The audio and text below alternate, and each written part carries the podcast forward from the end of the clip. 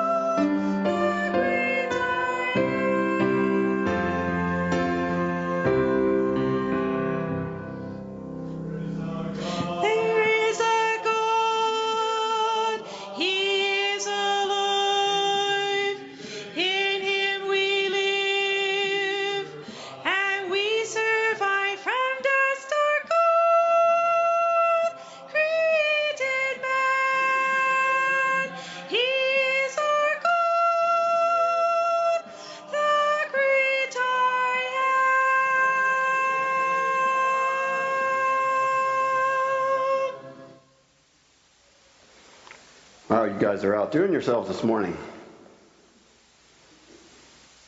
Was that a good enough bass song for you, Michael? All right.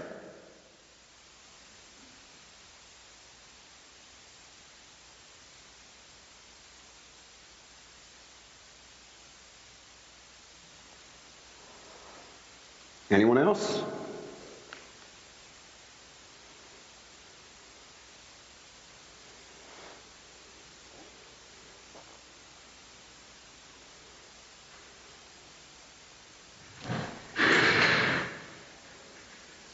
That sounds dangerous.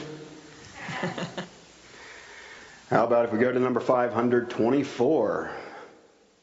I know who I believe. This is another song building on a salvation message, but from the point of the believer that is confident in what the Lord has done for them. And I encourage you to think about it as you're singing this song. If you're singing this song and you can't say with confidence what this song is saying, let me tell you that there is a way for you to have this confidence. The salvation that our God has offered us through his Son, Jesus Christ can give us this confidence that we're about to sing about. So think about that as you're singing. You may have to take the lead on this one, Heidi. It gets pretty high.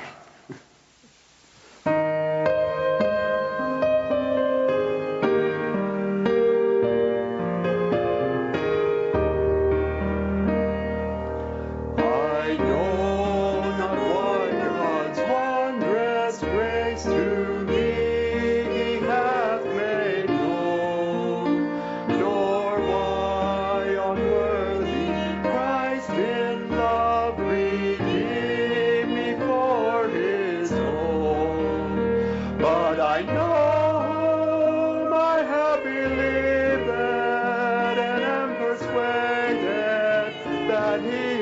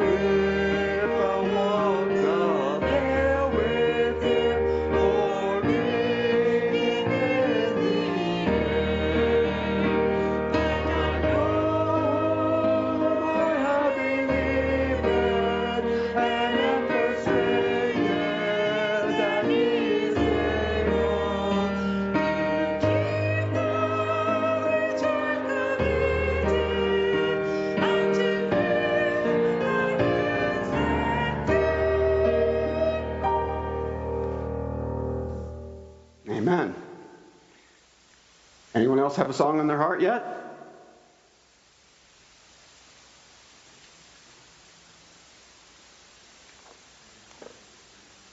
Two forty three.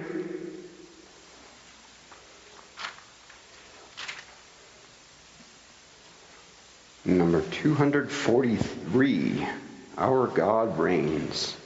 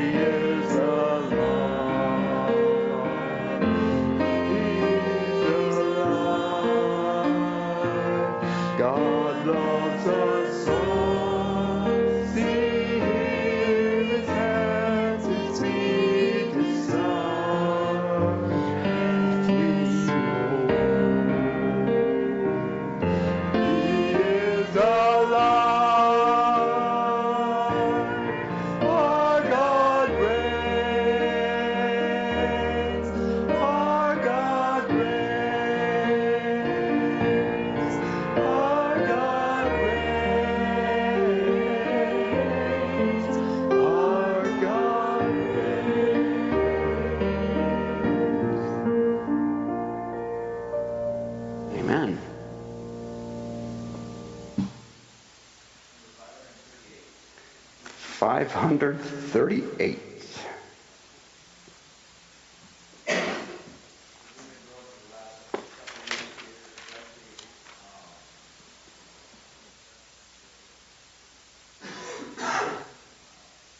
Amen. This will be our final song for uh, our hymn sing portion here. So let's all stand up if you're able and sing out with joy and with confidence.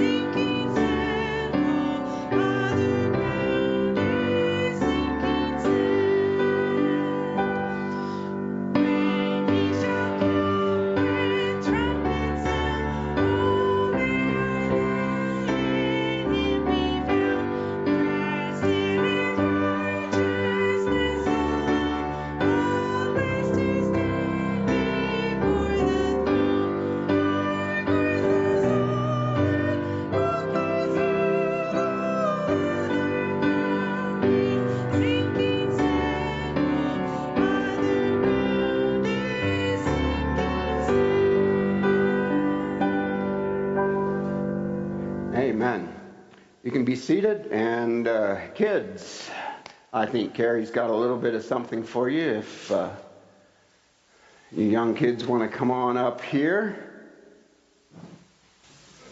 Sorry, I brought it up.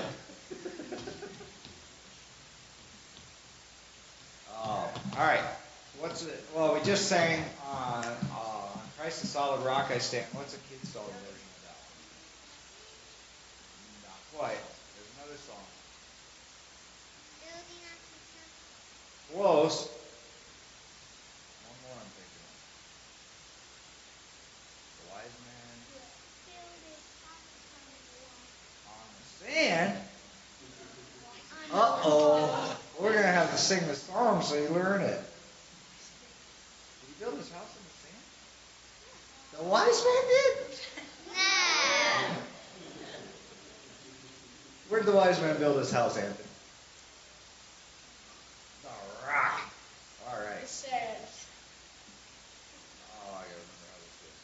Wise man built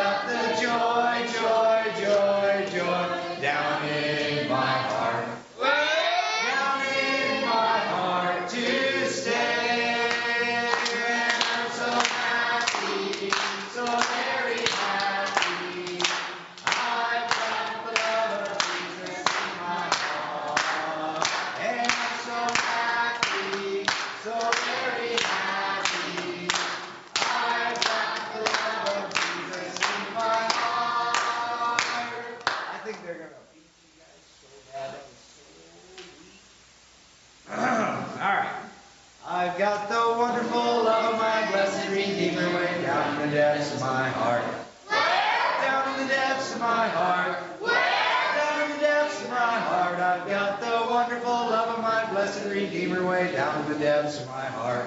Where? Down in the depths of my heart to stay.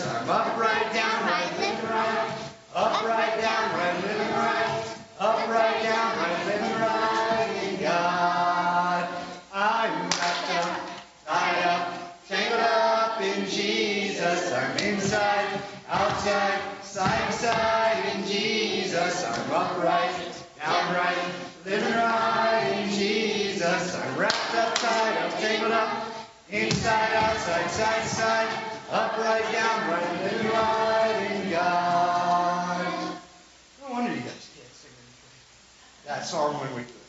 Ah, Can we do it fast? do it fast. Yeah, yeah, yeah, yeah. Yeah, it's Yeah, yeah, yeah, yeah. This Sunday it's our turn. Turn to what? We do it fast last Sunday. They had it slow. They had a slow Sunday last Sunday. But I don't have the drums instead of rhythm for Ah. me. Ah. Whew. You want 'em fast? Oh, my. How do I say no to you? Okay. Uh, which verse do you want to do fast? Wrapped up, tied up? Okay, we'll do one verse fast. I'm wrapped up, tied up, tangled up in Jesus. I'm wrapped up, tied up, tangled up in Jesus. I'm wrapped up, tied up, tangled up in Jesus. I'm wrapped up, tied up, tangled up, wrapped up, tied up, tangled up, wrapped up, tied up, tangled up in God. Okay, you guys want to take a seat here? I'm gonna finish the story. Remember who we talked about two weeks ago now? You remember? Remember her first name? Mm, mm, Mary. What? Do you remember the last name? Slessor is right. What was Mary Slessor? Do you remember, Michael? You don't remember. She was a missionary. Remember from where? She went to Africa. Nope. Edinburgh, which I believe is UK. Or no, Scotland. Now I'm going to be messed up on that. So, found her. From all parts of darkness, from all parts of the dark shadows sprang forward, till scores of men with their chiefs were jostling, chattering, and threatening. I have heard that you are going to war. I have come to ask you not to fight, she replied. The chiefs hurried, hurriedly talked together. Then they came to her and said, The white Ma is welcome. She shall hear all that we have to say before we fight. All the same, we shall fight. For here you see men wounded. We must wipe out the disgrace that is put upon us. Now she must rest. Women, take care of the white Ma. We will call her a, we will call her at cockcrow when we start. What's what would be cockcrow? When does the rooster crow? What time in the morning? Never wants to. That too. Um, you never heard a rooster crow? Yes. So when we used to go up into the villages up in Thailand, we used to go up into the Rainy, sit up, please. We used to go up into the villages and we'd stay in these huts made out of bamboo. And we'd be like, oh, we're so happy to sleep. Every morning at the crack of dawn, that rooster would right underneath of us. Because these huts were built up like 10 feet high on bamboo stilts. And he'd sit there, and that rooster would come out and right underneath you at the crack of dawn. And we'd say, oh, I just want to sleep. Nope, not that. Yeah, rooster would never let us sleep. All right. So when the so when the rooster crows, then we will start. This meant an hour's sleep. Mary Slessor lay down in a hut. It seemed as though her eyes were hardly shut before she was wakened again. She stood tottering with tiredness when she heard the cry, "Run, Ma, run!" The warriors were off down the hill, away away to the fight. She ran, but they were quickly out of sight on the way to the attack. Was all her trouble in vain? She pressed on, weak and breathless, but determined. She heard wild yells and the roll of the wild drum. The warriors she had followed were feverishly making ready to fight, a hundred yards distant from the enemy village. She went up to them and spoke sternly. Behave like men, she said, not like fools. Do not yell and shout. Hold your peace. I am going into the village there. She pointed to the enemy. Then she walked forward, and ahead of her stood the enemy in an unbroken ranks of dark warriors. They stood like a solid wall. She hailed them as she walked forward. There was an ominous silence. She laughed. How perfect your manners are, she exclaimed. She was about to walk forward and force them to make way for her when an old chief stepped out toward her and, to her amazement, knelt down at her feet. Ma, he said, we thank you for coming to us. We own that we wounded the chief over there. It was only one of our men who did it. It was not the act of all our town. We ask that you would speak with our enemy to bring them to peace with us. She looked into the face of the chief. Then she saw to her joy that this was the very chief whom she had toiled through the rain to heal long ago. Because of what she had done then, he was now at her feet, asking her to make peace. Should she run back and tell the warriors who were a hundred yards away and were spoiling for a fight? That was her first joyful thought. Then she saw that she must first make her authority stronger over the whole band of warriors. Stay where you are, she said. Some of you find a place where I can sit in comfort and bring me food, and I will not starve while men fight. Choose two or three men to speak well for you, and we will have two men from your enemies. These grim warriors, so sullen and threatening a few moments ago, obeyed her every word. At length, two chiefs came from the other side and stood on one side of her, and while the two chiefs and while the two chiefs chosen in the village came and threw down their arms and knelt at their feet. Your chief, chief, they said, was wounded by a drunken youth. Do not let us shed blood through all our villages because of what he did. If you will cease from war with us, we will pay to you any fine that the white ma shall say. He too pressed them to stop their fighting. Word went back to the warriors on both sides, who became wildly excited. Some agreed, others stormed and raged till they were in a frenzy. Would they fight even over her body? Would they fight even over her body? Furious warriors came moving up from both sides, but by arguing and, and appealing, at last she persuaded the warlike tribe to accept a peace.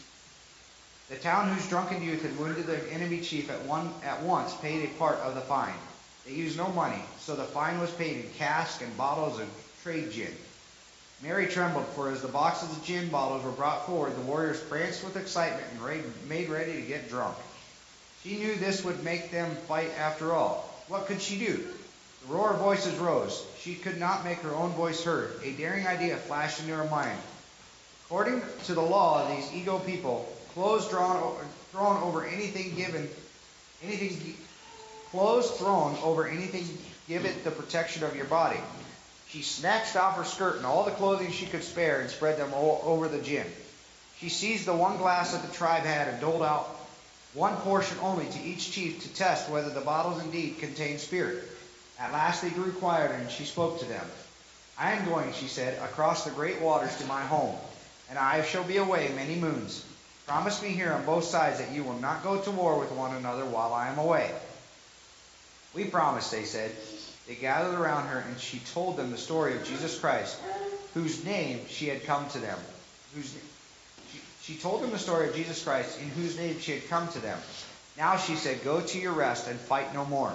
And the tribes kept their promise to her, so that when she returned, they could say, It is peace. For nearly 40 years, she worked on in Calabar, stricken, sco- stricken scores of times with fever. She rescued her hundreds of ba- twin babies thrown out to die in the forest, stopped wars and ordeal by poison, made peace, healed the sick. At last, too weak to walk, she was wheeled through the forest and along the valleys by some of her twins, now grown to strong children, and, and died there. The conquering queen of Calabar, who ruled in the hearts of even the fiercest cannibals, through the power of the faith by which out of the weakness she was made strong. They were evil if they were born as twins. But she saved hundreds of them. But anyway, never, never underestimate the power of God. If you're willing to be the one that's a willing vessel to be used for Him. We have to, it's not our own strength. Mary wasn't strong in her own right, but she was strong because of Christ. All right, you guys can go back.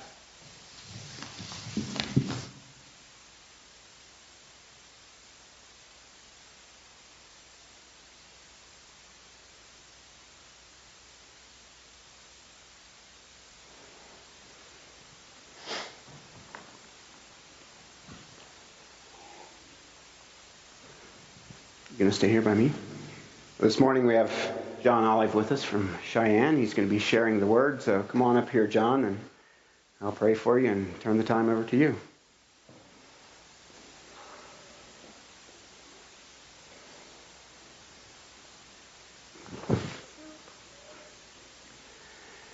Thank you, God, for my brother John and for his willingness to come share your word here this morning. And I pray, Father, that you would speak through him, speak to him, and uh, give him the words that you would have him say.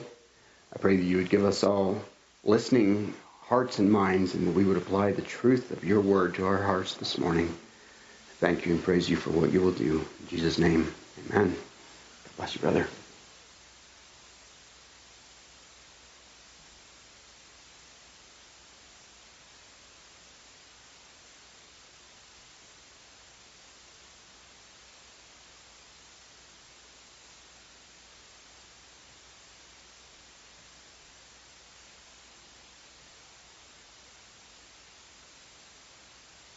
There Should have mine on now.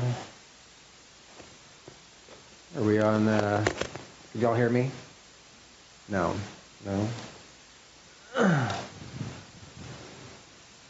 are we doing now? Is that better?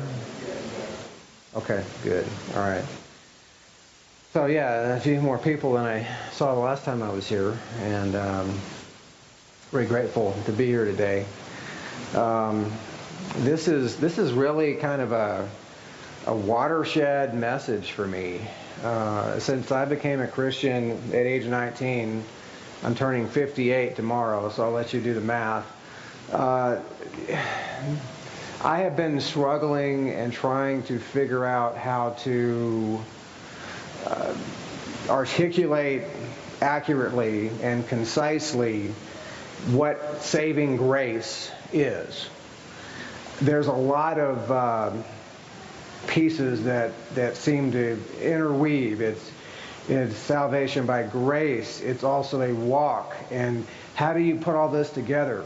And in the last six weeks or so, God has meshed that together in my mind where I believe I can articulate that accurately according to Scripture and, and really be able to explain what salvation is one of the problems we have is by a particular denomination or group that we're involved in, and it becomes a filter through which we tend to judge all Scripture. And it can be incredibly challenging to try to go back and say, well, well, this doesn't fit with what I believe about this, and how do I how do I reconcile these? And and so today I really want to. Uh, to take a stab at being able to explain uh, what God has been showing me about salvation and salvation by grace and what that looks like.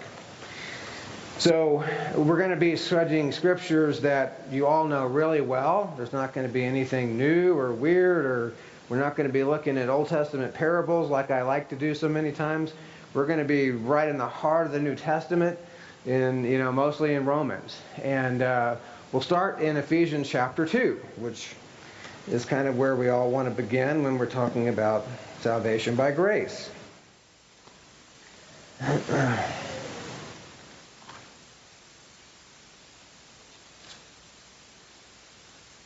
So, so um, Ephesians chapter 2, verses 8 through 10. For by grace you have been saved through faith, and that not of yourselves, it is the gift of God, not of works, lest anyone should boast.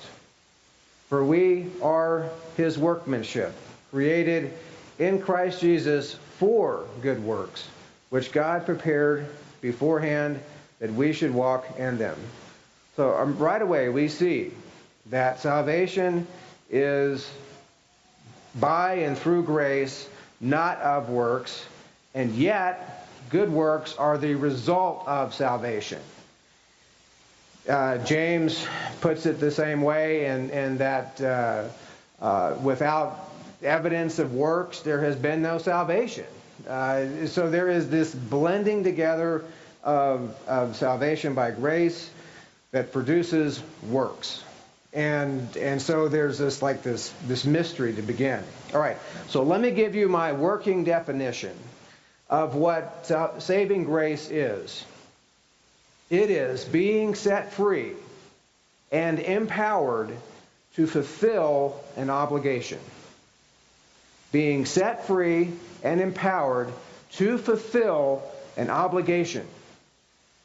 That is the most startling part of what I'm going to be sharing is it's coming out of Romans 8. We're going to get there in a little bit. But there is an obligation that you and I have as Christians. We had it before we were Christians. We still have it. Difference is we have now been set free from what was shackling us and empowered to fulfill that obligation. So let's go to uh, Romans chapter 6, and we'll begin there. We begin to um, uh, to let the same gentleman, the Apostle Paul, who just wrote what we read in Ephesians, he's going to be sharing the same things uh, that we're going to be reading here in uh, Romans 6 and, uh, and 8. Starting in verse 1 of chapter 6. What shall we say then? Shall we continue in sin that grace may abound? Certainly not, or God forbid, or uh, definitely not, or whatever you want to say. No. Uh, just flat out no. How shall we who died to sin live any longer in it? Or do you not know that as many of us were, were baptized into Christ Jesus were baptized into his death? Therefore, we were buried with him through baptism into death, that just as Christ was raised from the dead by the glory of the Father, even so we also should walk in newness of life. For if we have been united together in the likeness of his death, certainly we also shall be in the likeness of his resurrection. Knowing this, that our old man was crucified with him, that the body of sin might be done away with, that we should no longer be saved slaves of sin. For he who has died has been set has been freed from sin.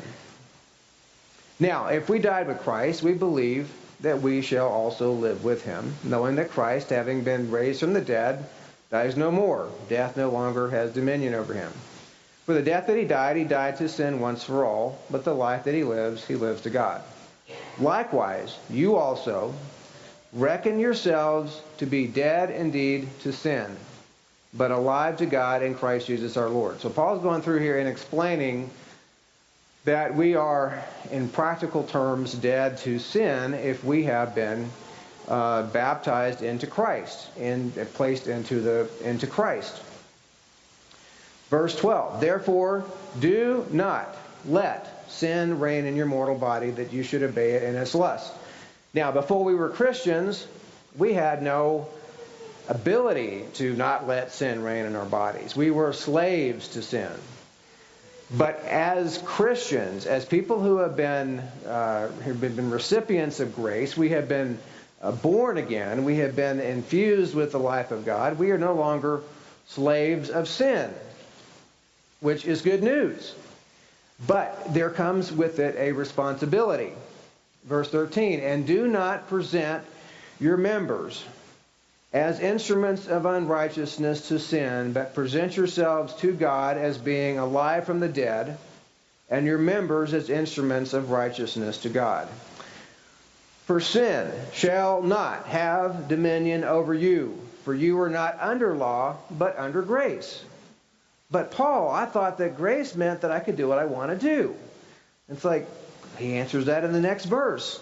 What then? Shall we sin because we are not under law, but under grace? Certainly not. Do you not know that to whom you present yourselves slaves to obey, you are that one slaves whom you obey, whether of sin leading to death or of obedience leading to righteousness. So let me let me see if I can uh, describe it this way.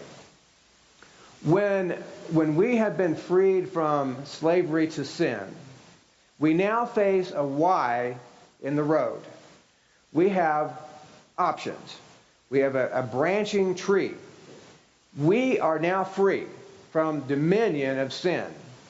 And we have a choice. We have we can go back to our old lifestyle. We can choose to serve sin if we so desire. We also have the indwelling Holy Spirit that is encouraging, pleading, exhorting us to choose to pursue the things of the Spirit. And what I am seeing is that this choice and this decision as to which branch we are going to follow is of critical importance to our salvation. And Paul is going to make that extremely clear as we go through this. We used to have, uh, when I was a law enforcement instructor, we used to have what were called branching videos when we would do training for, for officers uh, and like shoot, don't shoot, or using uh, lethal force or, or uh, less than lethal force. We would have a, a screen and, and a scenario that was being portrayed, and we could do one of two things. We could uh, program the uh, machine so that uh, the the person on the screen would pick up a knife or pick up a gun or pick up pepper spray or pick up a flower or whatever they might be. Or we could also have a branching video in which what the officer did, we would change the reaction of the individual on the screen. In other words, there would be consequences for behavior that was in accordance with our use of force policy or against the use of force policy. And so, uh, and I, I see this in the same way, is that we have a choice to yield ourselves to the sin nature or to yield ourselves to the nature of God. And based upon that choice, we get different outcomes. Uh, let's see. Uh, verse 17. But God be thanked that though you were slaves of sin, yet you obeyed from the heart that form of doctrine to which you were delivered. And having been set free from sin, you became slaves of righteousness. We are going to be slaves. Even after we have been set free from the power of sin, what Paul is saying here is that you are going to be a slave to something. You are either going to be, and you're going to be a voluntary slave this time. You are either going to sin or you're going to choose to serve God. There's nothing involuntary about this anymore. You have been delivered, you have been set free, and now every decision that you make is one that you are personally responsible for. It's actually more serious than it was when we were slaves to sin when we had no ability to control what we did. uh, verse 19 I speak in human terms because of the weakness of your flesh. For just as you presented your members as slaves of uncleanness and of lawlessness, leading to more lawlessness, so now present your members as slaves of righteousness for holiness.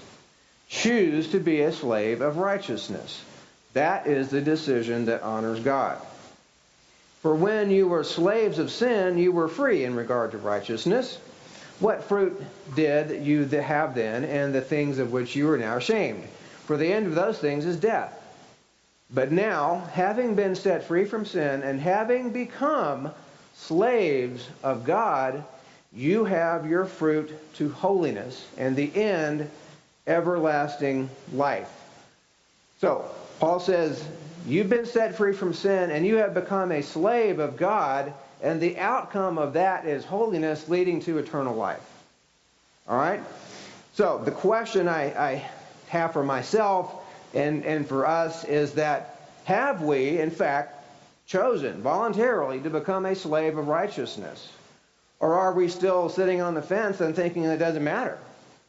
God saved me. Uh, it's past tense. It's done. I'm going to heaven. Doesn't matter what I do in this life. I would say you need to be really careful about that because that's not what I'm seeing in Scripture. There is a choice that you and I are making, whether we want to acknowledge it or not, every day as to what we are serving. We're going to get even more into this in, uh, in Romans 8. So we have been um, we have been set free. We know that clearly, but there is still a choice that is now voluntary on our part with what we do with that life. Verse 23 For the wages of sin is death, but the gift of God is eternal life in Christ Jesus our Lord. Now, we all know that verse extremely well. That's part of the Roman road to salvation and all that. But this is actually talking to believers right here. Paul is using this verse to address believers, not unbelievers. It applies to them as well, but it, it applies to believers. We are not free to choose as Christians, as blood bought, redeemed, spirit filled Christians, we are not free to choose to serve sin. Now, that doesn't mean that we live a life of sinless perfection, but it means that we are, we are required, we are under an obligation, as we're going to see, to pursue the things of the Spirit. That is what God expects. That is still an obligation that we have. um, here.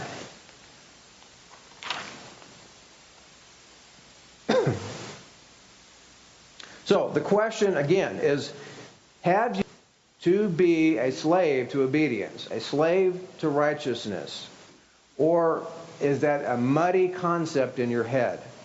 This is something that we really need to focus in on as we uh, as we go forward in our Christian walk. Now, let's go to uh, chapter 8. Um,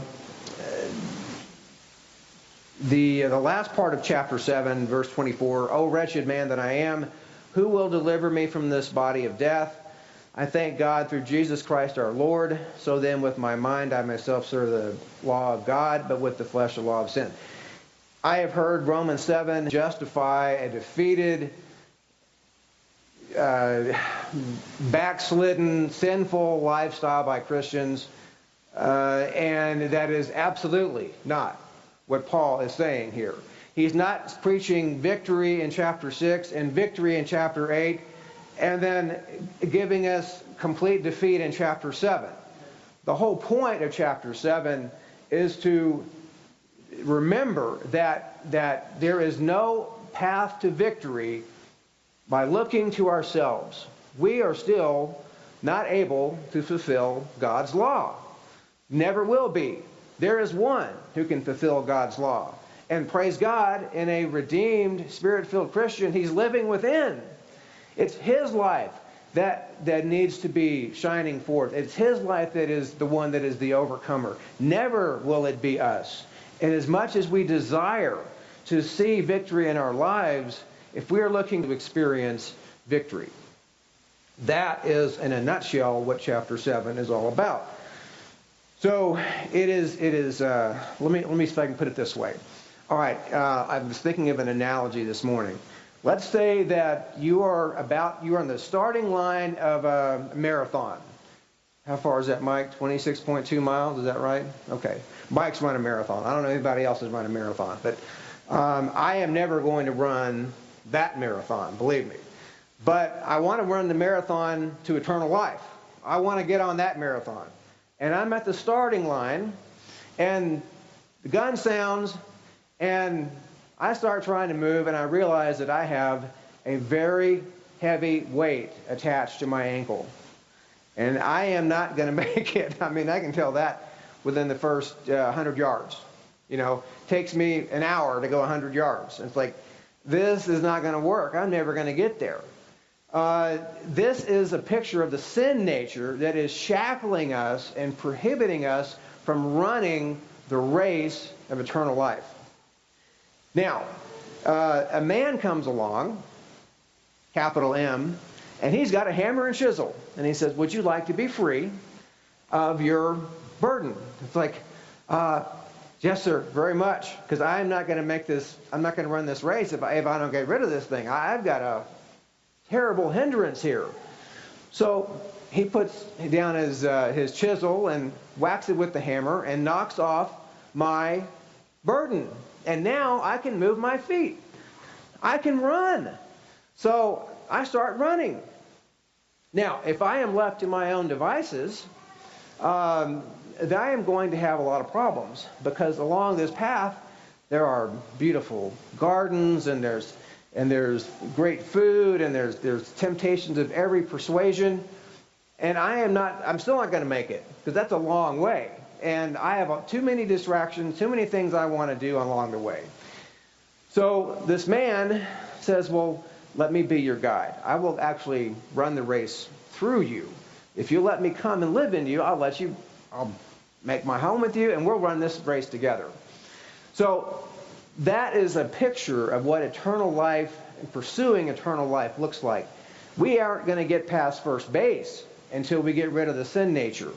But that is that is only the beginning of this race. It's just like, you know, these, these babies in here.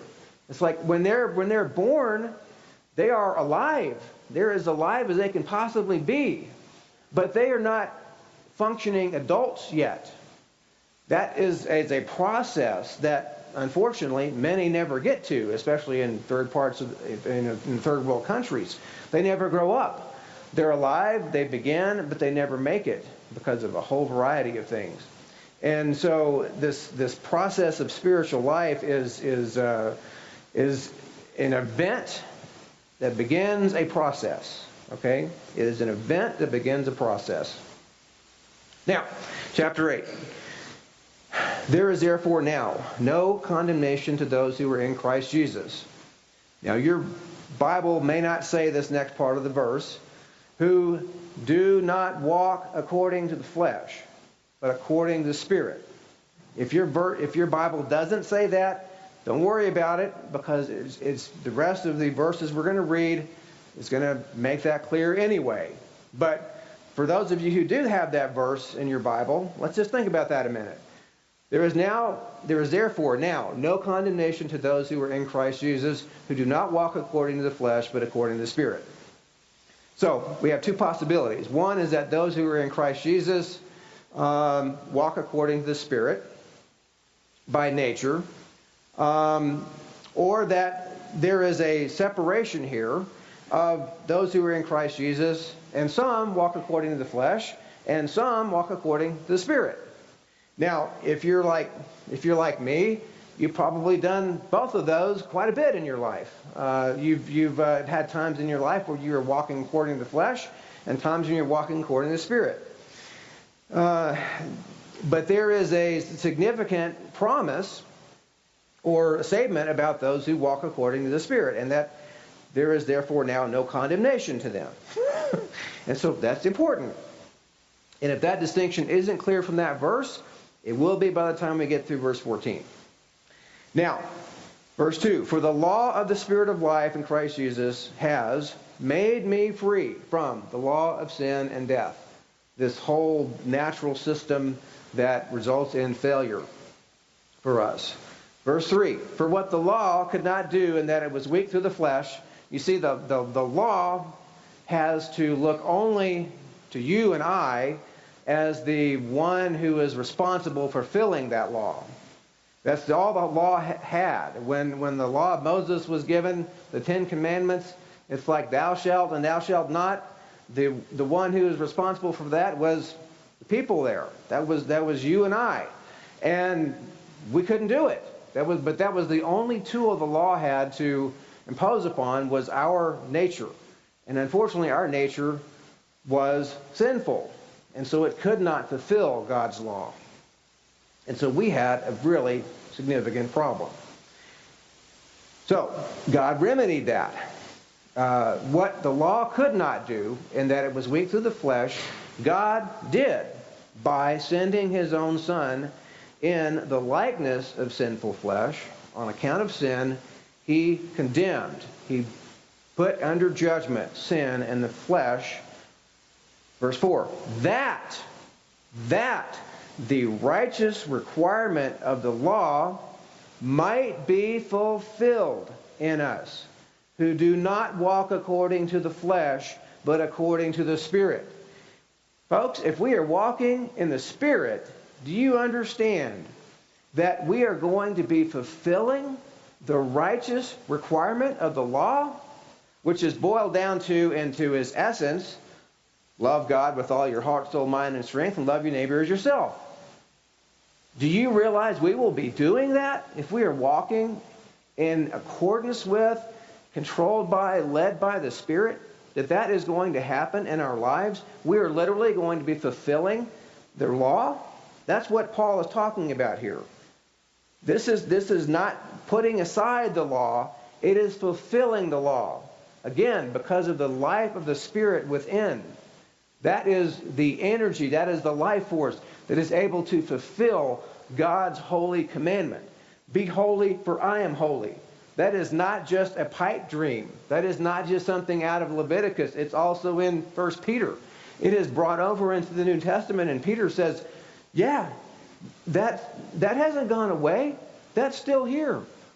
And praise God, we can see that fulfilled in our lives if we choose to walk after the Spirit, in accordance with the Spirit. Then we are fulfilling that. That word means to literally make level, like you're filling up a bowl of water and it's getting right up to this. We are fulfilling God's righteous commandment. This is just like mind blowing. This is happening to us, but we cannot accomplish that if we walk according to the flesh. That ain't going to happen. We're going to be falling short. Verse 5. Excuse me, I'm, I'm, my throat's getting a little bit dry. I'm, I know I'm talking like a magpie, but um, I'm really excited about this in case you can't tell. I've been, I've been waiting for uh, 40, 39 years for this revelation to dawn on me, and it's come. It's good. It's really good. And some of you are saying, like, man, uh, I knew that when I was six. You know, it's like, uh, well, I'm, I'm glad for you. Uh, I, I had a longer, longer path to get here.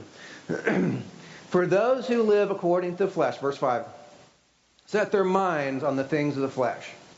But those who live according to the Spirit, the things of the Spirit. Again, talking about believers here. These are all believers. For to be carnally minded or fleshly minded is death. But to be spiritually minded is life and peace. Thank you, brother.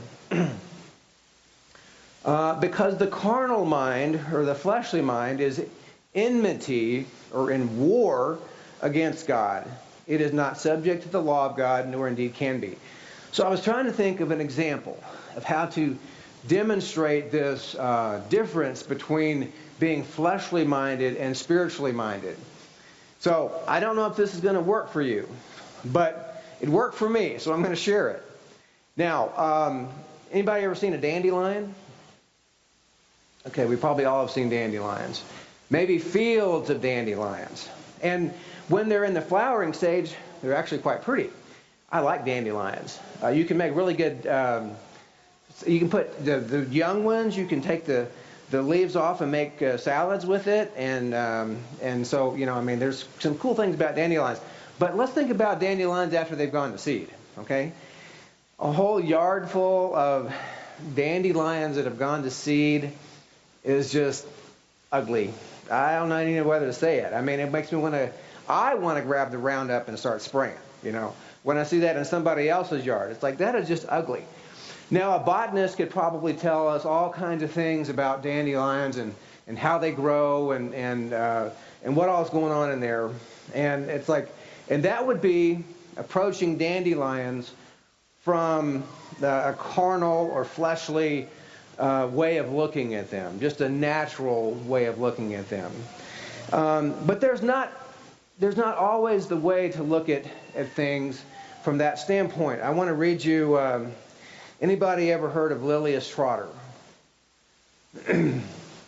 Nobody's heard of Lilias Trotter? Oh, are you in for a treat? Uh, you, you've heard of Amy Carmichael, right? Uh, the uh, missionary in India uh, back in the 1800s. Okay, so Lilias Trotter was the equivalent of Amy Carmichael. They were actually long distance friends. They never met each other, I don't believe, but they communicated. And, uh, Lilias Trotter was the uh, was the uh, equivalent of uh, Amy Carmichael in North Africa. I think she was in, oh my goodness, which country was she in? Um, Algeria, I believe. So she wrote, um, she did a lot of ministry in North Africa, uh, but she also wrote. And she was a gardener. And, and she wrote about God through gardening. And so let me just give you a little taste of how to look at things from a spiritual perspective instead of a fleshly perspective. the maturing dandelion has long ago surrendered its golden petals and has reached its crowning stage of dying. The delicate seed globe must break up now. It gives and gives till it has nothing left. What a change would come over the world the world of starving souls and bodies at home and abroad, if something like this were the standard of sharing. If God's people ventured on making themselves poor, as the Lord Jesus did for the sake of the need everywhere, if the I, me, mine were practically delivered up, no longer to be recognized when they clash with those needs. The hour of this new dying is clearly defined to the dandelion globe. It is marked by detachment. There is no sense of wrenching. It stands ready, holding up its life, not knowing when or where or how the wind that bloweth where it listeth may waft it away. It holds itself no longer for its own keeping, only as something to be shared.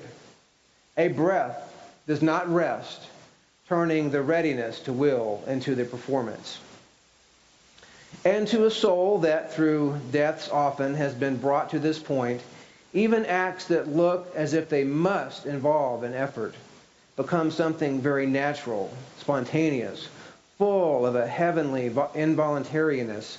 So simply are they the outcome of the indwelling love of Christ. Lilias Trotter has written a couple of books along these lines, parables of the cross, where she looks at plants and and trees and all the things around her, and she is able to see with the eyes of the Spirit what God has hidden there to reveal what spiritual life is like. And it, it just makes me want to drop to my knees and worship God when I read her stuff. She is a, a saint of uh, amazing insight and sensitivity. And so, so again, what we're looking at here is a difference between how to look at things with a fleshly perspective versus a spiritual perspective. And I hope that you will never, ever see a dandelion in the same way again. You will see something that is a picture of what God is trying to communicate to you and I. Uh, and autumn leaves are another one that she goes into. And the, the beauty, the absolute glorious beauty of, of changing leaves is a picture of the absolute glorious beauty of you and I when we cut off the life, the natural life, the first life, the life of the flesh, to allow the new life that is to come to begin to, to flow out. Oh, brothers and sisters, find something by Lily Trotter. You can find her books uh, on Scribd, and I'm not sure what else, but um, um, this is from the Refiner's Fire, which was published by David Wilkerson back in the uh, 80s.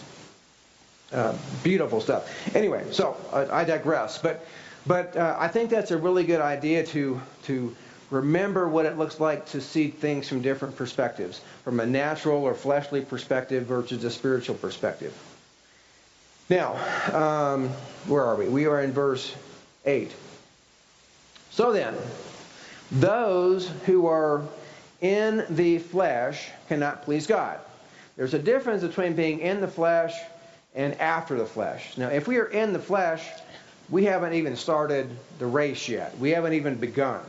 Because if we are in the flesh, uh, verse 9, if you are, you are not in the flesh but in the spirit, if indeed the Spirit of God dwells in you. Now, if anyone does not have the Spirit of Christ, he is not his. Okay, so we are not in the flesh any longer once we are in Christ. We've moved out of that. We are no longer in the flesh. And if Christ is in you, the body is dead because of sin, but the spirit is life because of righteousness. So, even though we are not in the flesh, we can still live after the flesh or according to the flesh. That is that is that voluntary choice that you and I are now making.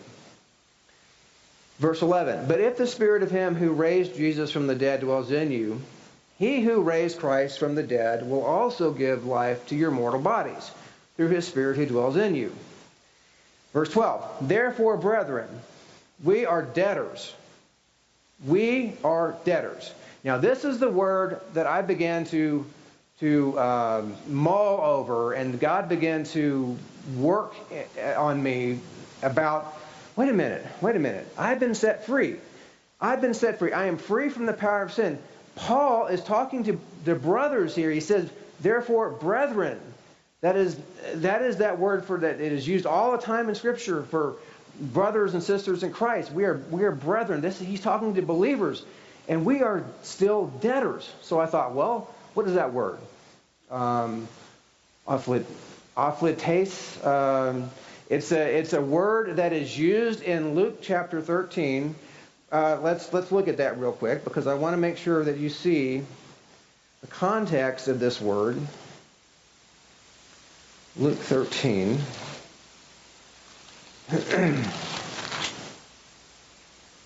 Uh, the, the passage, repent or perish. Um, Luke 13, verse 1. There were present at that season some who told him about the Galileans whose blood Pilate had mingled with their sacrifices. And Jesus answered and said to them, Do you suppose that these Galileans were worse sinners than all other Galileans because they suffered such things? I tell you no, but unless you repent, you shall all likewise perish. Or those 18 on whom the tower in Siloam fell and killed them, do you think that they were worse sinners than all other men who dwelt in Jerusalem? That word sinners right there is the same word Paul is using here in chapter 8 sinners in the sense of having an obligation to a holy God that they are not fulfilling. And Paul is in Romans 8 addressing believers, and he's using that exact same word to say, Brethren, we are debtors. We owe something to God. We have a responsibility here. That has not gone away. We have only, the grace that we have received has, has set us free and enabled us to now fulfill that obligation. As he said, the righteous requirement of the law, that it be fulfilled in us who walk according to the Spirit.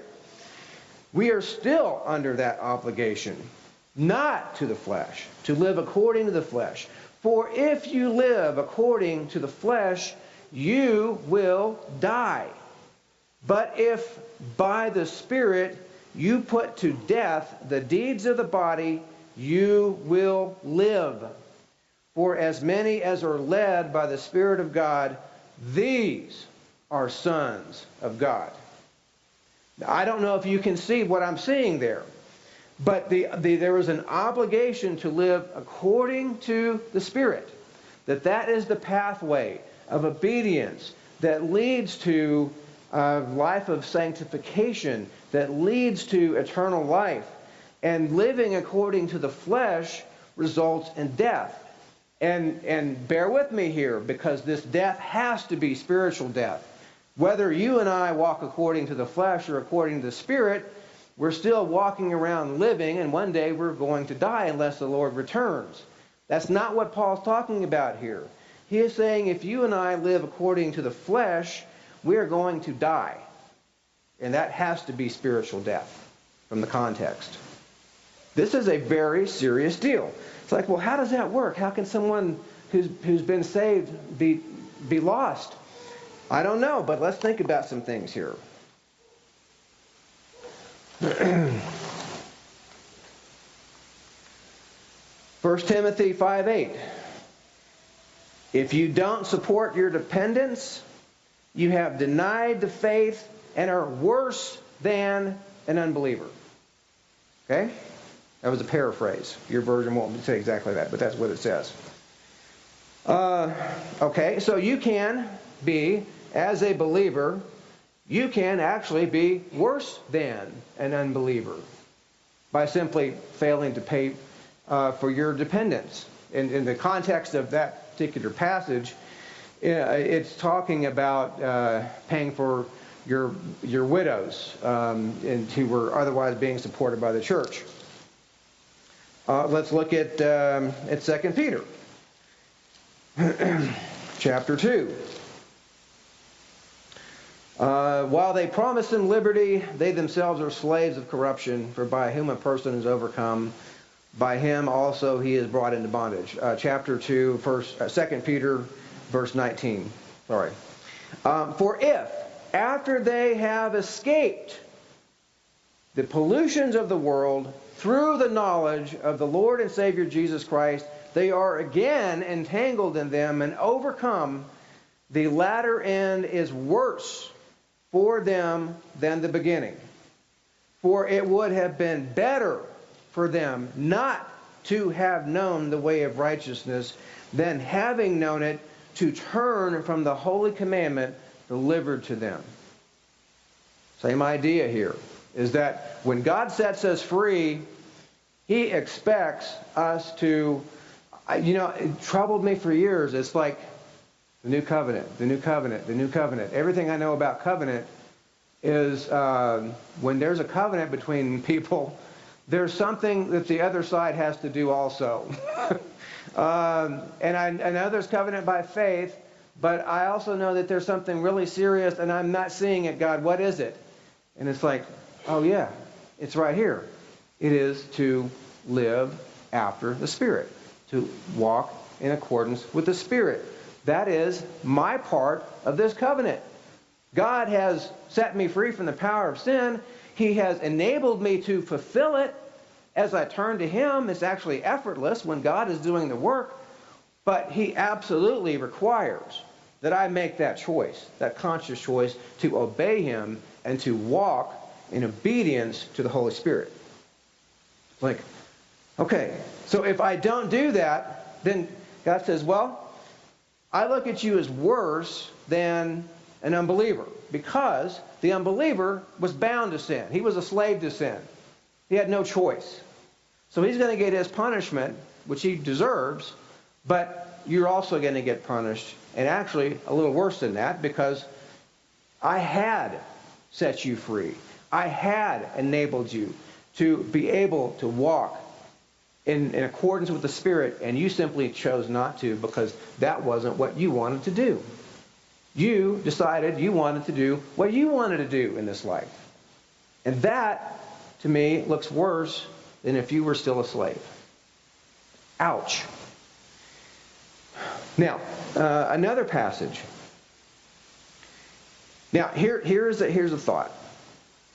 You take this concept and you go back and read through the New Testament and see if it doesn't start to make a whole lot of sense to a whole lot of passages that you struggled with.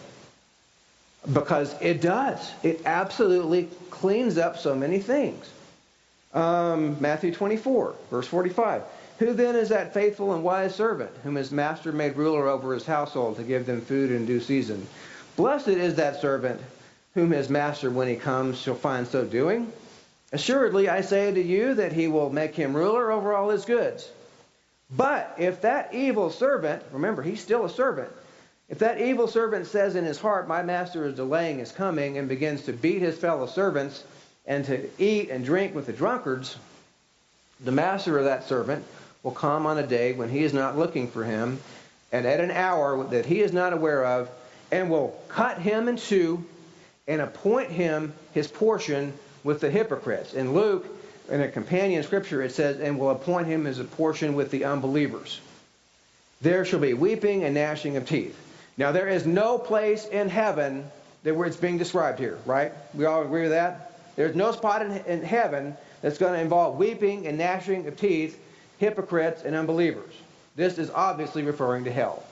And this is a servant of the master. Okay? Because he chose to neglect what his master told him to do and to go do his own thing. That doesn't work out so well. Cut in two, by the way, is a covenant term.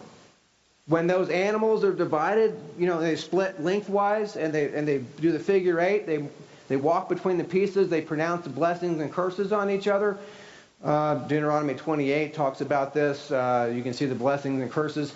What they're saying is that if if we don't fulfill our side of the con- of the covenant, then God do so to me more so than these animals. It's like cut me in two, God, because I am being unfaithful to my covenant. That is exactly what has happened here to this slave. He has chosen to do what he wanted to do, and he has been cut in pieces as a covenant breaker, as a covenant violator. This, this concept here of being set free and empowered to fulfill an obligation cleans up the New Testament as far as I'm concerned. Everything begins to make sense and flow together.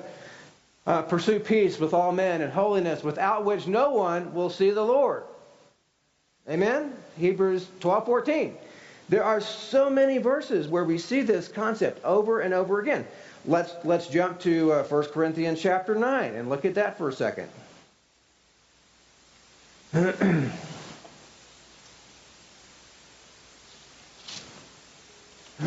and Paul and his little race he's running here. Uh, verse 24. Do you not know that those who run in a race all right? And what was Paul thinking of? He was thinking of the marathon because that was going on in his time. They were running, the, the Greeks were running the marathons. That was actually a part of, of, of their culture. So that's what he's thinking of. He's thinking of the marathon. Do you not know that those who run in a race all run, but one receives the prize? Run in such a way that you may obtain it. Okay, so what kind of prize are you talking about here, Paul? And everyone who competes for the prize is temperate in all things. Now, they do it to obtain a perishable crown, but we an imperishable crown. Therefore, I run thus, not with uncertainty. Thus I fight, not as one who beats the air, but I discipline my body and bring it into subjection, lest when I have preached to others, I myself should be disqualified. It makes total sense when we think of, the, of what Paul is writing about here in Romans 8. It's like, hey guys, um, I, I don't have my ticket punched yet. I am a fellow pilgrim just like y'all are. I'm on my way to the celestial city, but I ain't there yet. And um, I am really careful about how I deal with myself and, and what I let myself get into because I don't want to be disqualified after I preach to you. Amen? That's what he's saying. It has nothing to do with some kind of uh, crown that he's going to get in heaven and cast. He's talking about his soul. He's not preaching. He's not when he says I'm preaching to others. He's not talking about preaching to them about some little crowns they're going to get. He is preaching to them about the message of salvation. That is what he's preaching, and he doesn't want to miss out on that. So he is making sure that he keeps his eye on the target and that he is walking according to the Spirit. Um, let's look at one more passage, Galatians five it's really hard to stop once you get on this because it's everywhere. Galatians 5:16, I say then, walk in the spirit, and you shall not fulfill the lusts of the flesh. For the flesh lusts against the spirit, and the spirit against the flesh, and these are contrary to one another, so that you do not do the things that you wish. There is a choice to deny the fleshly desires in order to pursue and walk according to the Spirit. And then he says a little bit later in that passage, and those who are Christ have crucified the flesh with its passions and desires. Like, so that should be true of us. We should be crucifying our passions and desires. All right, so um, now I, I want to close with this thought is that uh, Paul talked about about being a soldier to Timothy. He talked about being a good soldier. Um, and he said we are to endure hardship. We are to go through this life and and focus on fulfilling the desires of the spirit and turning our interests away from the desires of the flesh. And at the at the end of Paul's life, he got to the point to where he could state that he had. Um, I'm going to read it here.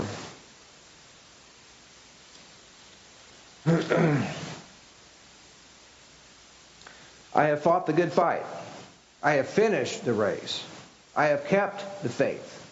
Finally, there is laid up for me the crown of righteousness, which the Lord, the righteous judge, will give to me on that day, and not only to me, but also to all who have loved his appearing.